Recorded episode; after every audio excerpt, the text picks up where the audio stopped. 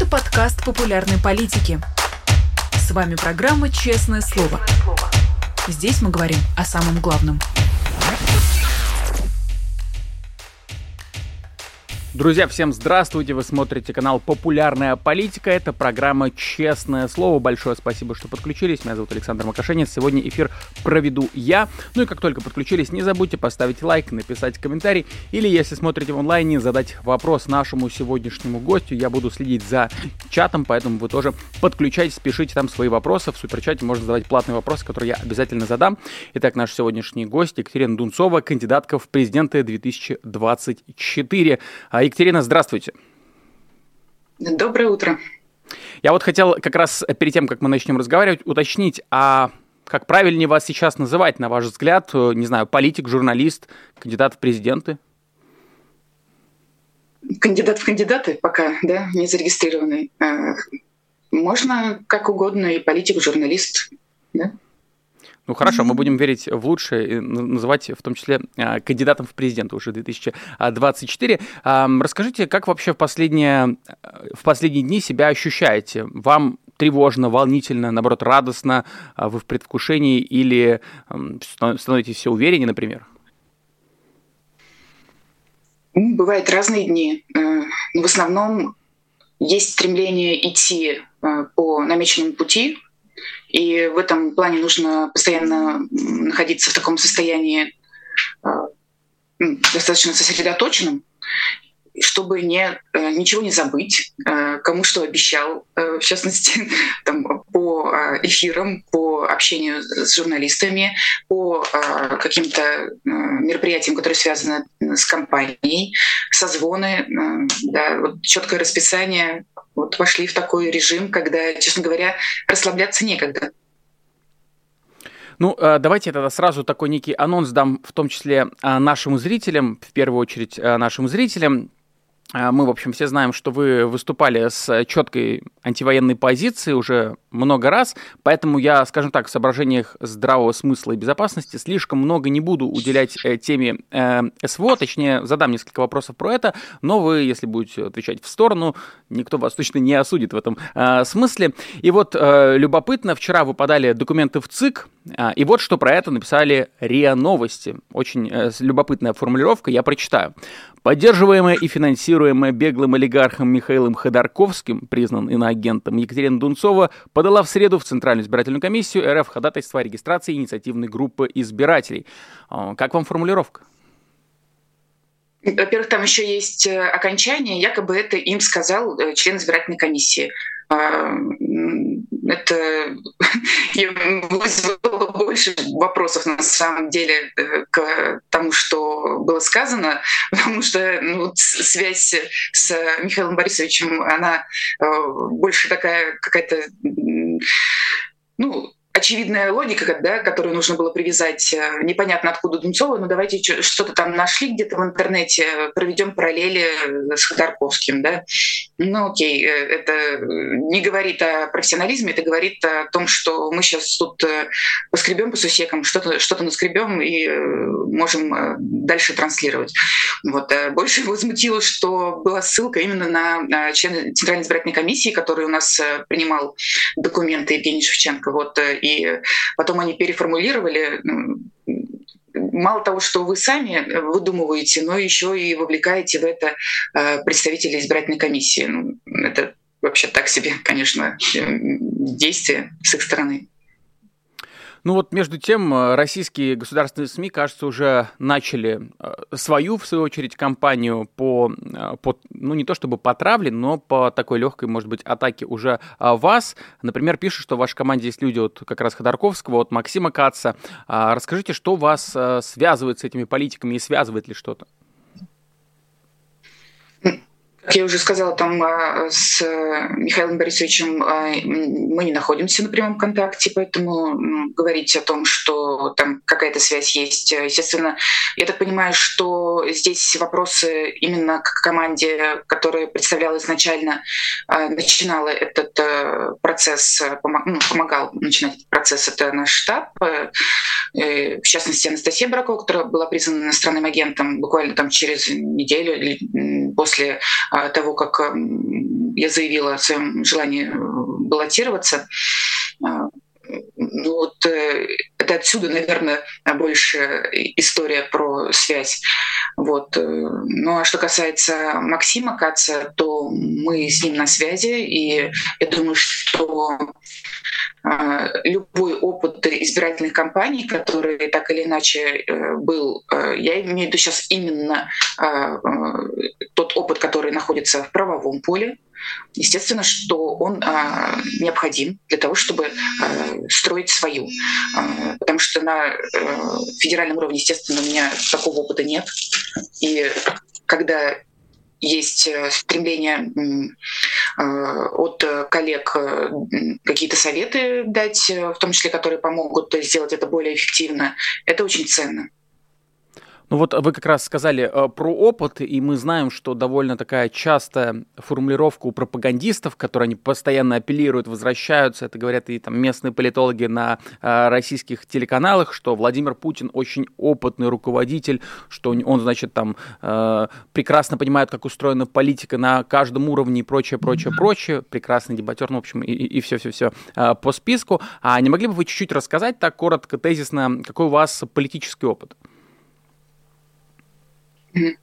Здесь, конечно, больше приходится говорить именно про местный уровень, поскольку э, началось, наверное, э, ну, в том числе и с работы в качестве журналиста. Мы же общались и с представителями власти, и так или иначе участвовали в решении проблем граждан, потому что независимая журналистика на местном уровне, она больше нацелена на то, чтобы а, граждане имели возможность о своих каких-то проблемах заявить, и, соответственно, дальше идет процесс а, взаимодействия с администрациями, да, там, или там, с какими-то организациями, которые так или иначе задействованы в том, чтобы эту проблему а, урегулировать ну, исходя из этого, формировалось отношение к э, тому, что как, как устроена политика на местном уровне. А дальше э, произошло событие, которое, в принципе, наверное, стало ключевым э, в моем выборе. Это отмена прямых выборов главы города Ржева. Для людей было очень важно сохранить этот ресурс, да, так скажем, свой, свое право выбирать главу города самим. И э, вот тот то отклик, который был э, у них на это решение, там собирались на самом деле и митинги, и э, во время публичных слушаний было больше 500 человек в зале, там больше просто, наверное, не поместилось. Вот, которые, ну, и люди говорили, что мы не хотим, чтобы отменяли прямые выборы. Дальше во время того, как происходило голосование нашей городской думой, людей многих не пустили, они ходили по пешеходному переходу в течение полутора часов, туда и обратно, таким образом ну, отчасти перекрыв движение, но это как бы э, не было никак истолковано, слава богу, никто не э, пострадал за это. Э, я увидела, что им это очень важно, и что их не слышат, и что тут нужно делать. Поэтому мы дважды собирали подписи больше трех с половиной тысяч, и первый раз это было просто под обращением к депутатам, потому что они могли выступить с такой инициативой об изменении регионального закона. Ну, поскольку нам сказали, что вы эти все подписи подделали, мы использовали э, механизм, который прописан э, в рамках э, реализации этой инициативы. А, нужно было также собрать больше трех с половиной тысяч подписей уже с паспортными данными. Мы это сделали, предоставили в избирательную комиссию Тверской области 3300 а, подписей, э, ну, то есть 3000 плюс 10%, э, и признаны недействительными недостоверными, в основном а, специалистами МВД, которые проверяют, проверяют почерк, да, 305 а, подписей было признано недействительными недостоверными. Одну мы потом в суде отбили, но как бы понятно, что большинство, на самом деле, из тех листов, которые были признаны недействительными, полностью соответствовали всем требованиям и были действительно честно собраны. Я знала, когда и при каких обстоятельствах это происходило. Было, конечно, обидно. Дошли до Верховного суда, но ничем а, не закончилось. А, так все осталось без изменений. А, у нас система выбора главы сейчас представляет собой процедуру сначала отбора конкурсной комиссии, остаются два претендента, и уже из этих двух претендентов депутаты, думаю, выбирают одного. Вот. Ну, в основном, как бывает, это тот, кто нужен, и тот, кто а, составляет ему конкуренцию, как, как и везде. Вот. Поэтому а дальше в 2014 году я баллотировалась в депутаты, но там не совсем был, не было опыта еще, не было э, стратегически правильно осуществлен выбор э, избирательного округа. Э, сама компания, с моей точки зрения, была неэффективная для это все, конечно, на ошибках учатся. Ну и, собственно говоря, в 2019 году меня уже избрали в качестве депутата. И наступил ковид, 2020 год, когда было вообще, в принципе, сложно выстраивать. Тем не менее, за два с половиной года, что я была депутатом, сделано немало. А, и там, не знаю, это в том числе э, выражается в конкретных э, а, там, конструкциях, условно говоря, да, которые появились у людей. Это детская площадка, спортивная площадка. Одну из детских площадок, еще одну мы а, практически сделали своими руками. Мы несколько недель а, проводили уборку а, во дворе сгоревших сараев, потом поставили детскую площадку. Ну, то есть э, это то, э, что касается именно вза взаимодействия с людьми. Это различные там, моменты, которые касаются вот, вот, двора, там, не знаю, э, улицы, э, безопасности дорожного движения, ЖКХ. Это постоянное взаимодействие с различными органами, организациями, запросы, участие в комиссиях. Э, достаточно такая насыщенная работа, при том, что была и основная. Да? В тот момент я еще оставалась журналистом. Вот что касается опыта, наверное, вот он заключается именно э, в, в взаимодействии с гражданами, с населением. И, конечно, при том, что ресурсов у местных депутатов сейчас практически не осталось. И это, конечно, создает определенные сложности и сформировало меня как человека, который э, в местной повестке себя чувствуют вполне комфортно. Ну и, собственно говоря, дальше а, это объединение муниципальных депутатов, э, Земский съезд, где э, мы ведем работу, в том числе над концепцией местного самоуправления, концепцией будущего. Э, основной задачей которой возвращение э, на местный уровень тех полномочий, которые были за эти годы растеряны в процессе выстраивания вертикали власти. Вот. Э, и ну, это большая работа, был, был проведен, были проведены круглые столы, целая серия, подготовлен доклад, и сейчас также работа продолжается. Ну вот вы как раз упомянули опыт работы в регионах, и я тут хотел чуть подробнее тогда остановиться. Сейчас российские телеканалы, лично Владимир Путин на своей прямой линии говорят, что экономика страны, экономика страны выправилась, там вечно про ВВП вспоминают и прочее, прочее. Значит, санкции нам не страшны, они никак не повлияли и прочее, прочее. А вот изучив вашу биографию, я знаю, что вы родились в Красноярске, сейчас живете в Оржеве. Mm-hmm. В принципе, как вы рассказали, прекрасно понимаете, как обстоят дела не в Москве и не в Петербурге, а как раз в регионах. Вот не могли бы вы чуть такое короткое дать описание, что там происходит сейчас с ценами, какие основные проблемы у жителей регионов? Да, конечно, эм, удивительным образом цены растут практически каждый день. А, меняется в некоторых магазинах даже в течение дня. И очень сложно планировать, в принципе, свой бюджет, это очень большая закредитованность, э, и при этом перспективы такие, э, ну, очень мало предсказуемые в плане там, обеспечения жильем и какими-то э, льготами, ресурсами. В этом плане, конечно, вот эта вот стабильность, которая, про которую нам говорят, она не совсем соответствует действительности. Все зависит от власти на местах очень, очень сильно зависит. Если э, есть э, сильная команда, сильный глава и, и работоспособная администрация, хотя бы что-то будет происходить. Но опять же, мы должны понимать, что бюджет формируется все-таки э, с учетом пожеланий э, региона. И нет такого, что на местном уровне мы там говорим, вот сейчас в этом году мы хотим, чтобы там не 10 было квартир у молодых семей, да, а 110 ну, скажут, извините, товарищи, такого не будет. Да? И э, вот эти такая самостоятельность, которая могла бы позволить людям на что-то надеяться больше, чем они сейчас э, могут получить, она, конечно, э, отсутствует. И вот в этом плане, конечно, планирование какое-то своей жизни очень тяжело э, выстраивать, когда ты живешь в небольшом городе. Отсюда у нас миграция, что люди уезжают в основном, в основном работают вахтовым методом в других городах. Это и Тверь, и Москва, естественно.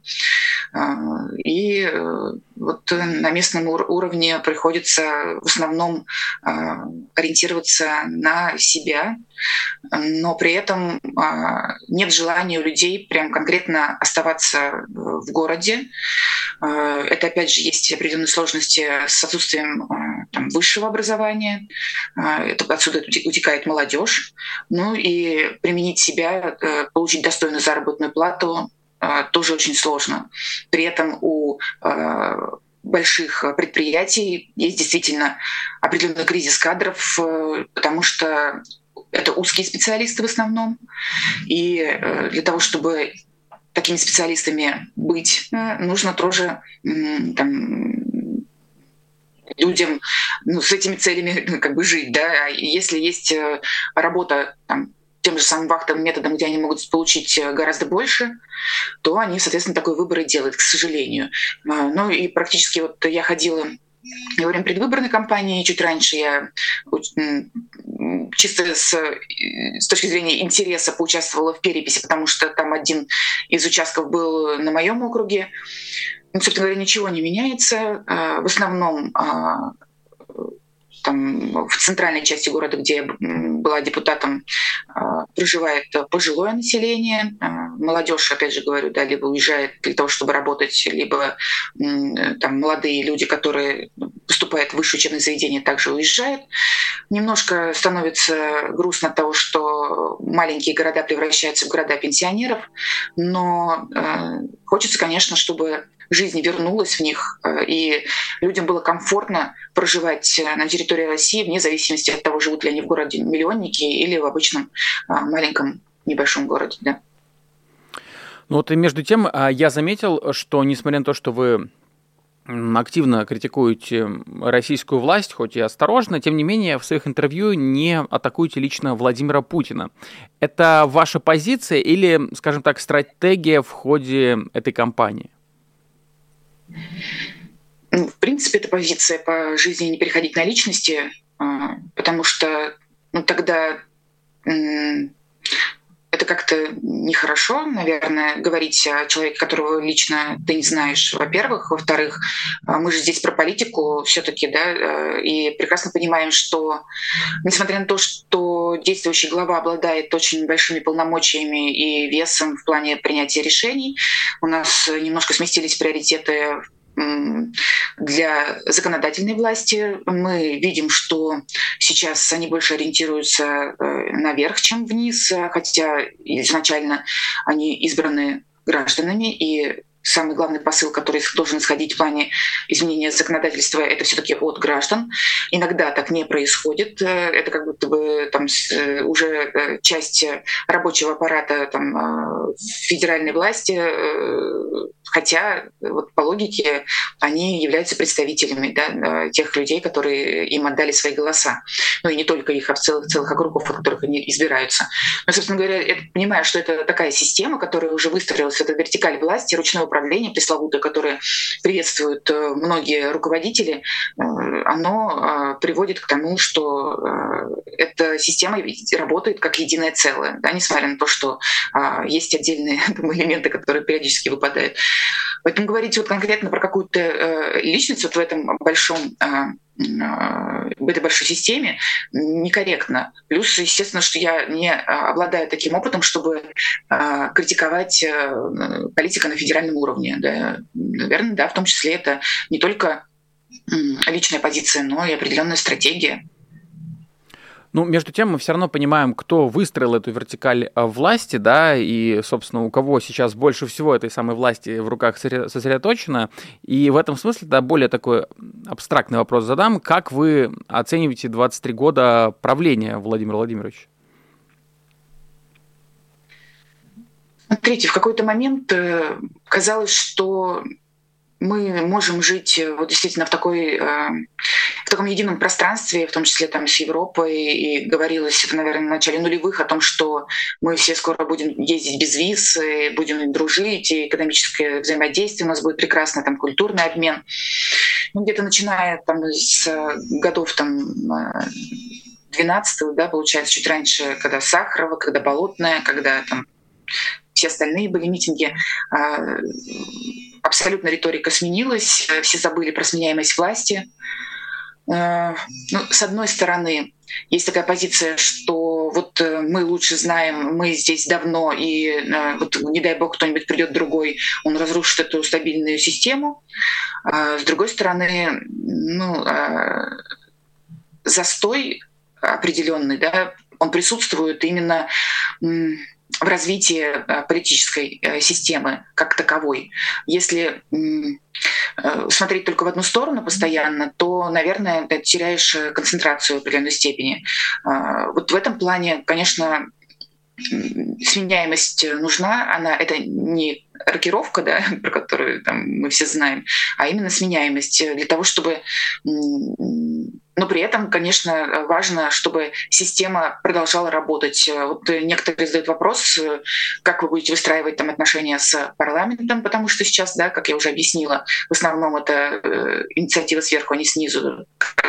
Как при такой ситуации работать с парламентом, который все-таки э, ориентироваться на э, тот курс, который задан э, главой государства. В этом плане сложно, но это не значит, что э, новый человек должен прийти и условно всех разогнать. Ну хорошо, тогда кто будет работать? Многие спрашивают про иллюстрацию и говорят, а кто будет отвечать там а, за свои действия?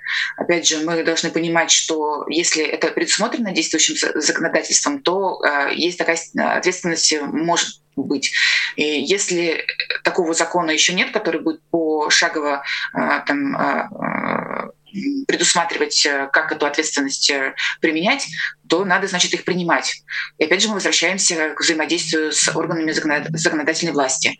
Э, президент как таковой, да, он представитель все-таки исполнительной власти. И когда там, говорим про изменение законов, мы должны понимать, кто этим занимается. Вот. Естественно, что задача нового человека не нарушить все настолько, чтобы все перестало работать. Вот поэтому э, очень осторожно надо про это все говорить и точно не э, обещать, что все в один э, день изменится. Э, это сложная система, э, иногда не совсем такая э, динамичная, ну, то есть невозможно в один день, опять же, повторюсь, все изменить. Поэтому если мы говорим про сменяемость власти, она должна быть, но она должна быть все-таки э, очень с, уважи, с уважением относиться к тем людям, которые здесь живут, и э, нашей стране, естественно, и э, при этом э, выстраивать отношения э, с уже сформировавшимся э, активом э, и на всех уровнях власти, э, при этом понимая, что некоторые все-таки люди э, не могут больше находиться и представлять э, какие-то органы власти, а, потому что они себя ну, в определенной степени дискредитировали. А, Екатерина, ну мы немножко уже ушли, мне кажется, в жанр уже обсуждения, что будет, когда, а, значит, Путин проиграет выборы, но предлагаю сделать чуть шаг назад, уже обсудить все-таки момент кампании. В целом, вот если возникнет такая ситуация, второй тур, и у вас дебаты с Владимиром Путиным, или до этого дебаты с другими кандидатами, насколько вы готовы, э, скажем так, к такой жесткой полемике, потому что, я так понимаю, именно в ней можно отвоевать голоса у других, у других кандидатов?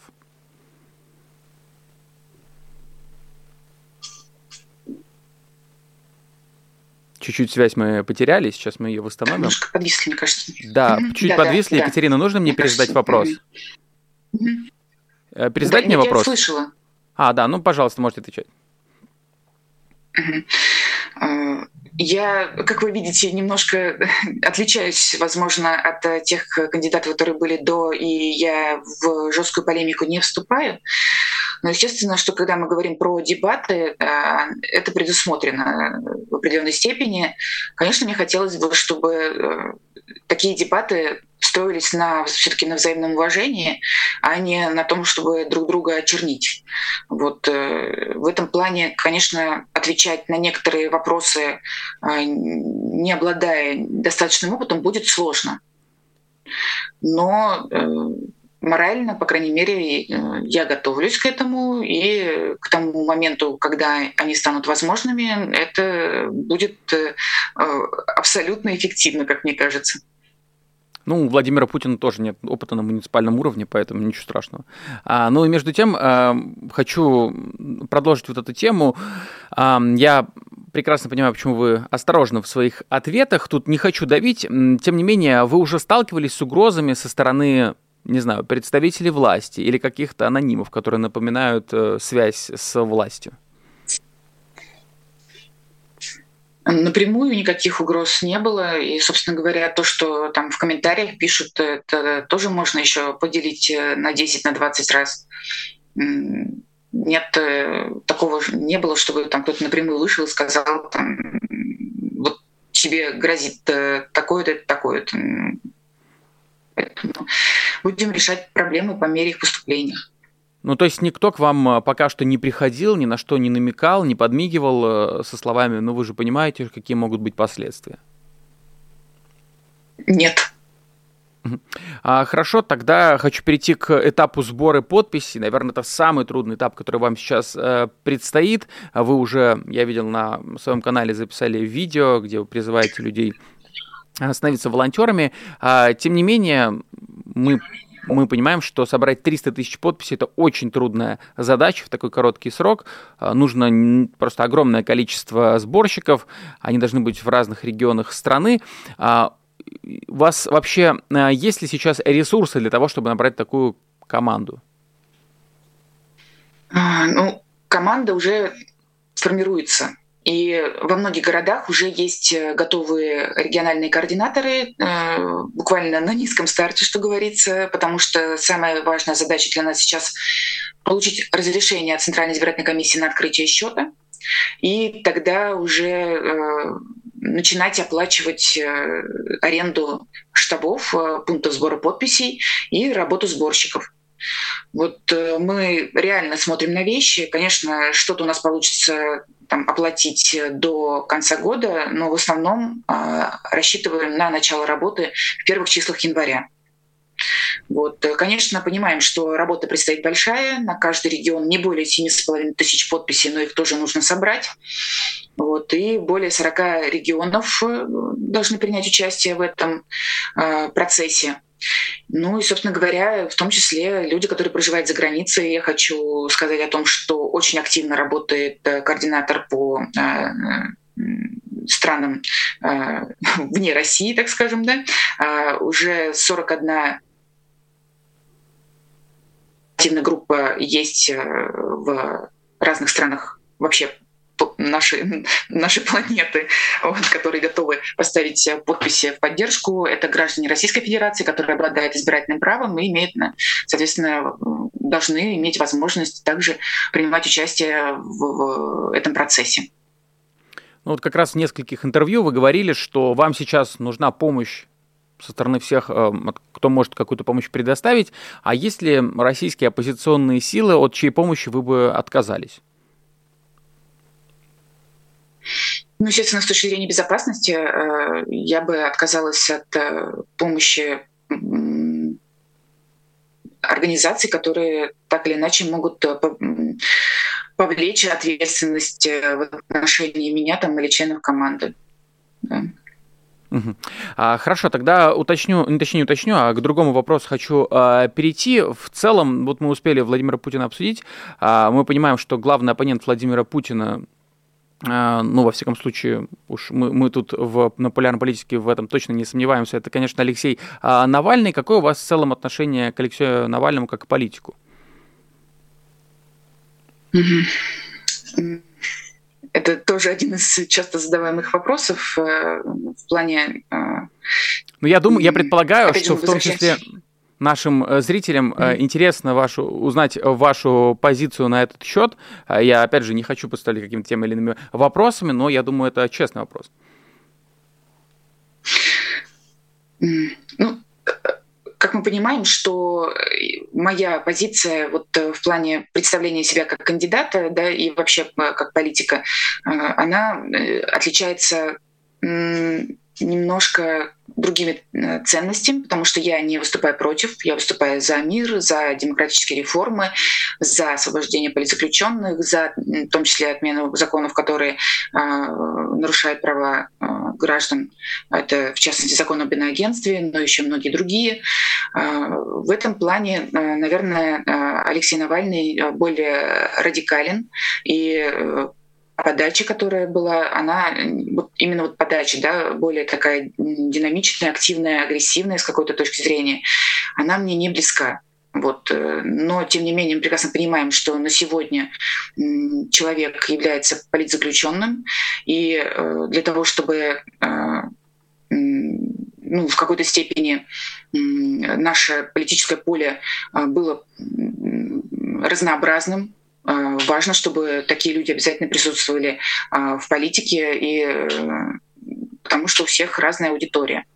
Я не думаю, что э, сторонники Алексея Навального у меня в, э, в большинстве своем э, в составе да, там, людей, которые меня поддерживают. Э, в основном это люди, которые э, вот, ощущают э, себя не то чтобы неполноценными гражданами, но не могут себя реализовать в полной мере, э, не могут э, говорить то, что они думают, не могут э, выходить на собрания, которые бы соответствовали их взглядам политическим в том числе, и полностью разочаровались в, в избирательной системе, ну и, собственно говоря, в том числе и судебной системе.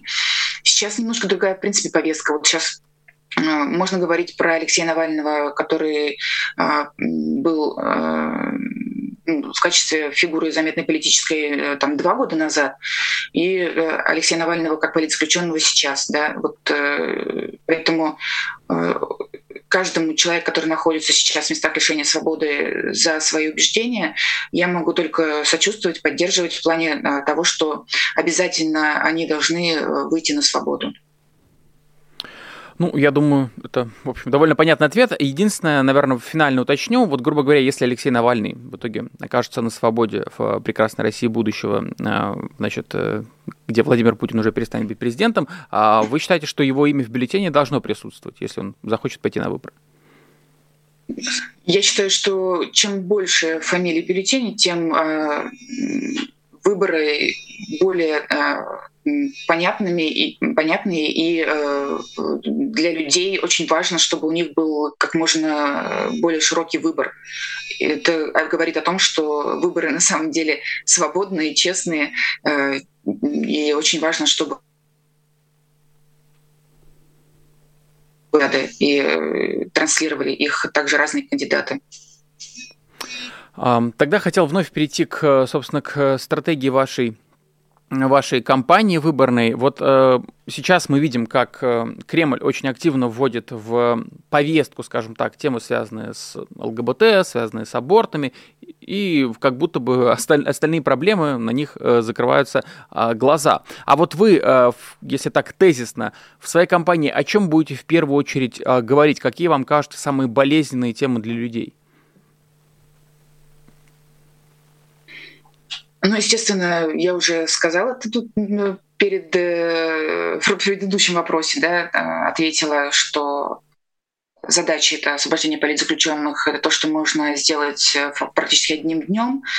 Это отмена, ну, опять же, это инициативы да, по отмене ряда законов и возвращение доверия власти подвисаю, да, мне кажется? Да, немножко, Екатерина, подвисаете. А вот все, что вы сказали mm-hmm. после политзаключенных, если не трудно, можете повторить. Mm-hmm отмена, инициатива по отмене ряда законов, э, которые нарушают права, э, и возвращение доверия к институтам власти, в частности, к избирательной системе к, ну, и, к, и к судебной системе, да, к судебной системе и, в принципе, к власти как таковой. Ну, естественно, опять же, поскольку я являюсь политиком э, на, на, на местном уровне больше, да, а, это расширение полномочий для местного самоуправления, это работа по значит, определенной независимости в, в этой вертикали власти, финансовое обоснование, естественно, для реализации этих полномочий. В общем, большая работа по развитию местного самоуправления. Вот. Ну и, собственно говоря, демократические реформы — это тоже очень важно. Ну вот между тем я, опять же, посмотрел несколько ваших интервью вижу, что там есть, иногда встречаются комментарии, которые всегда встречаются а, в, в ходе выборов, уж не знаю, пишут это бот или нет, а, такой а, комментарий некого обывателя, что, ну понимаете, в России женщина ну, не может выиграть выборы. Вот вы к этому мнению как относитесь? Я не знаю, у каждого свое мнение почему сразу женщина не может выиграть выборы? Чем э, женщина отличается от другого кандидата? Это мы говорим про патриархальные там устои, которые у нас существуют в стране. Ну, есть такое мнение, что, конечно, вот э, есть э, хорошие, там, не знаю, ты хороший специалист, но при этом понятно, что ты женщина, но лучше как бы мужчина чтобы был руководителем, так надежнее. Такое есть э, понимание. И мы прекрасно знаем про стеклянный потолок, который существует у нас в том же самом э, сфере трудоустройства, когда там два кандидата с условно одинаковым набором а, компетенций э, очевидно, что берут преимущественно мужчин. В этом отношении, конечно, вот очень сложно переломить такое отношение. Но мы сейчас же говорим про аудиторию с такими ценностями, а та аудитория, с которой э, сейчас взаимодействую больше я, она про другое, да, про равенство прав, прав э, человека да, и гражданина. Поэтому для них абсолютно никакой принципиальной разницы нет. Э, женщина, мужчина. Главное, чтобы это человек, который совпадал с ними в определенных взглядах. Ну вот вы как раз упомянули э, эту самую аудиторию, и мы понимаем, что среди в том числе антивоенно настроенных граждан довольно много а, людей, ну весомое количество людей э, являются бойкотчиками. Они считают, что в выборах участвовать не нужно, бессмысленно, и не нужно подыгрывать э, и так далее. А вот что бы вы, наверное, сказали бы этим людям для того, чтобы они вместо тактики бойкота решили бы вас поддержать? Да, там разные варианты рассматривались и бойкот, и прийти в 12 воскресенья всем а, вместе. Ну, э, разные варианты. Я всегда призываю за то, чтобы люди участвовали в выборах. Э, это своего рода как привычка, которая должна стать э, просто основой жизни. Если от нее отвыкать, то как бы, суть потеряется. Да? И мы же себя ощущаем важными, когда что-то делаем, что приносит пользу понятно, что сейчас люди не видят эффективности да, в своих походах на избирательные участки, но важно э, эту привычку сохранять внутри себя, и важно ходить на выборы. Бойкот — это вообще ну, не вариант, э, потому что выборы, они все равно случатся, у нас нет нижнего порога. От того, что мы посидим дома, ну, ровно ничего не изменится. Просто ну, при этом как себя чувствует человек, который считает себя гражданином своей страны я не пришел, за меня выбрали. И, и что, я вроде как э, не принимал участие и не несу за это ответственность? Ну, это какой-то инфантильный какой-то подход, с одной стороны.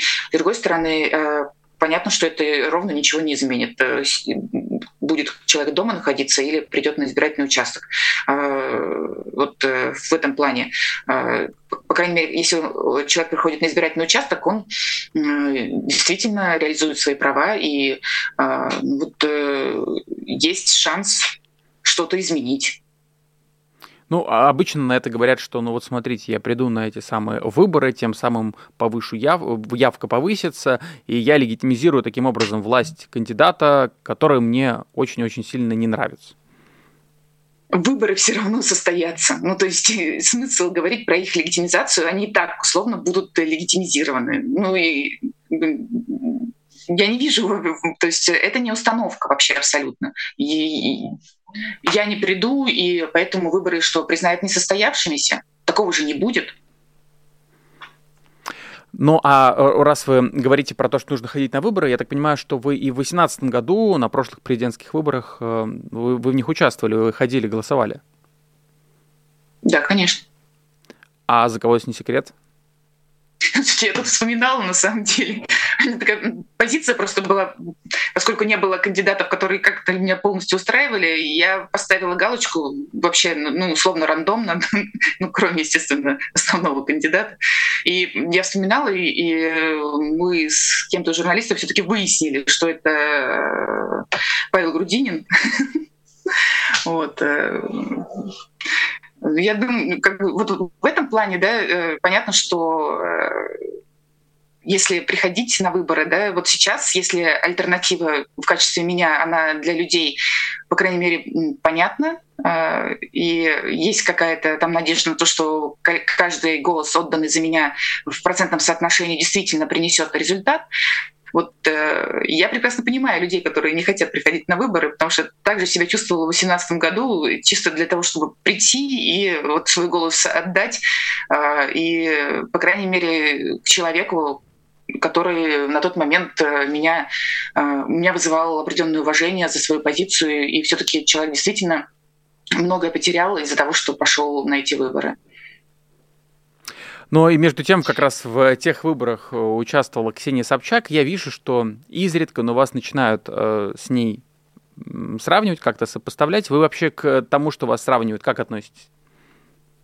Не очень хорошо я э, к сравнениям отношусь. Хоть все-таки э, хочется какую-то свою а, нишу занять. И сравнения, они ну, для того, чтобы люди воспринимали как-то, конечно, нужно к чему-то привязываться. Естественно, чтобы там, и отсюда рождаются там, идеи про мою связь с Ходорковским, и, и аналогия с э, Ксенией Собчак в качестве спойлера, ну и так далее. В общем, нужна людям э, чисто психологически привязка, когда они человека не знают. Я это ну, как человечески прекрасно понимаю. Вот. Но э, хочется все-таки, чтобы за это время Э, когда мы идем этими шагами к регистрации в качестве кандидата, э, обо мне сформировалось свое мнение у людей. И, э, соответственно, опять же, вернусь к тому, чтобы это была своя ниша политическая со своими и, и со своей аудиторией в том числе.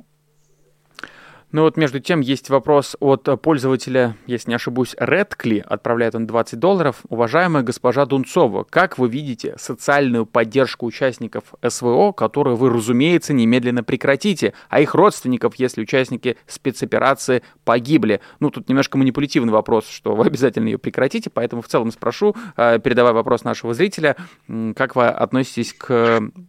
Как вы видите социальную поддержку участников СВО? Мы опять же возвращаемся к тому, что не совсем а, есть понимание, какие функции президента. У нас настолько сформировалось э, мнение о том, что когда президент что-то говорит, все делают, что э, ну, понимаете, насколько исказилось вообще восприятие разделения вет- ветвей власти. Есть законодательная власть, которая отвечает в том числе за а, ну, формирование э, нормативно-правовой базы, и на которой опираются в том числе э, социальные гарантии, опять же, людям, которые участвовали в СВО. Э, когда мы говорим, вы придете и все отмените, ну, давайте мы все-таки иногда открывать Конституцию не для того, чтобы говорить, что ее испортили, а для того, чтобы почитать, в чем суть. Вот э, поэтому, когда мы говорим про законы, то это к парламенту. Поэтому говорить, что что-то отменит президент, это юридически неверно. И потом, э, в одночасье, опять же, никакие вот эти вот законы не изменятся. И, соответственно, из этого мы и исходим те законы, которые сейчас действуют на территории Российской Федерации, они должны соблюдаться. И, ну, по крайней мере, те законы, которые а, вызывают вопросы, сомнения, в частности, про которые я говорила, да, закон об агентстве, ну, почему это триггерит очень. Нужно сделать все для того, чтобы а, органы законодательной власти а, его отменили. Ну и между тем, многие уже том числе с вами, успели обсудить видео, где вы поете гимн России после того, как ваше движение поддержала инициативная группа. Я тут, честно говоря, про то, как вы поете гимн, спрашивать не хочу, потому что не очень понимаю, о чем тут спрашивать. А, но другой вопрос в сторону. А как вы думаете, песни певца Шамана в «Прекрасной России будущего», они будут отменены, я говорю именно про песни, а не про самого Шамана, они будут отменены или сохранятся? Ну, любой человек, который занимается творчеством, э, он, наверное, больше э, про творчество. Э, есть наверняка песни, которые можно отсечь от политического контекста. Поэтому как человек, который является певцом в истории, он определенно сохранится. И это не зависит от того, кто захочет его там стереть из памяти или нет. Это уже конкретно от каждого человека зависит. Вот. Ну, я думаю, что э, все равно люди адаптируются под э, разные, там, под, под разную обстановку. И даже не сомневаюсь, что многие из тех, кто сейчас условно там вот так э, стоят и клянутся верности, не факт, что они также не будут делать и с другим человеком. Ну, вы, бывает, подпеваете песням шамана? В интерпретации Гудкова. Ну, то есть подпевайте, но в интерпретации Гудкова. Нет, ну я, я шучу, естественно, иронизирую. А, есть, э, на самом деле, вот этой песни большой патриотический посыл. А, и так или иначе, если ты свою страну любишь, он проникает, да. А опять же, это как с гимном. Люди, э, было немало споров по поводу того, исполнять его или нет. А, и когда молодые люди в основном да, начали его петь акапельно, а, это как раз говорит о том, что а, такого предвзятого мнения, которое, может быть, у нас отчасти сформировано, потому что за это время мы начали ассоциировать э, вот эти основные государственные символы э, с, с конкретно, ну, конкретно их визуализировать э, в отношении там, одного человека там, или там, нескольких человек, которые, с которыми у нас идеологически не совсем совпадают направления. Да? Но это неправильно. Это же действительно наша страна и наши государственные символы. И поэтому если мы говорим все-таки про патриотизм, то он не должен а, быть предвзятым, он просто есть. Ну, это один из элементов. И ты не можешь э, как-то... Не зависит это от тебя, вызывает у тебя какая-то песня внутри какие-то эмоции или нет. Но определенно подача э, той же самой песни «Я русский», э, она изначально, наверное, все-таки а, про внутренние ощущения, и которые у некоторых людей определенно называются.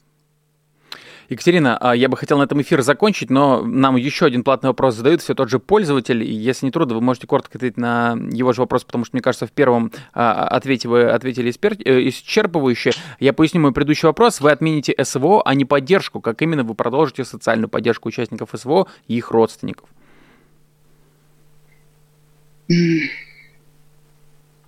Ну, я опять же э, скажу, что если сейчас в законе такая категория предусмотрена, значит, э, она предусмотрена. Э, я не знаю, что, что еще можно ну, ответить. Не вам будет решать, собственно, отменять этот закон или нет, потому что на это есть парламент, если я правильно понял вашу мысль. Правильно? Конечно. Да, все верно. Все, Екатерина, большое вам спасибо. Екатерина Дунцова, кандидатка в президенты 2024, была в нашем эфире. Ну что ж, э, друзья, большое спасибо за то, что посмотрели этот эфир. Не забудьте поставить лайк. Большое спасибо, что пишете платные вопросы. А также не забывайте, что с помощью платформу Patreon вы можете поддерживать наши эфиры, конкретно программу «Честное слово». Делается это очень просто. Вот у меня заготовлен здесь телефон, вы вот так вот наводите телефон на QR-код, который изображен сейчас на ваших экранах, а дальше переходите по ссылке и выбираете конкретно программу, которая вам нравится больше всего, которую вы хотите поддерживать и становиться ее патроном. И на ваших экранах уже есть люди, которые являются патронами программы «Честное слово», за что мы снимаем шляпы, говорим большое-большое спасибо. Ну и если вы еще не являетесь патронами, подключайтесь, будем вам очень рады. На этом сегодня все. С вами был Александр Макашенец. Увидимся. Вы слушали подкаст «Популярные политики». Мы выходим на Apple Podcast, Google Podcast, Spotify и SoundCloud. А еще подписывайтесь на наш канал в YouTube.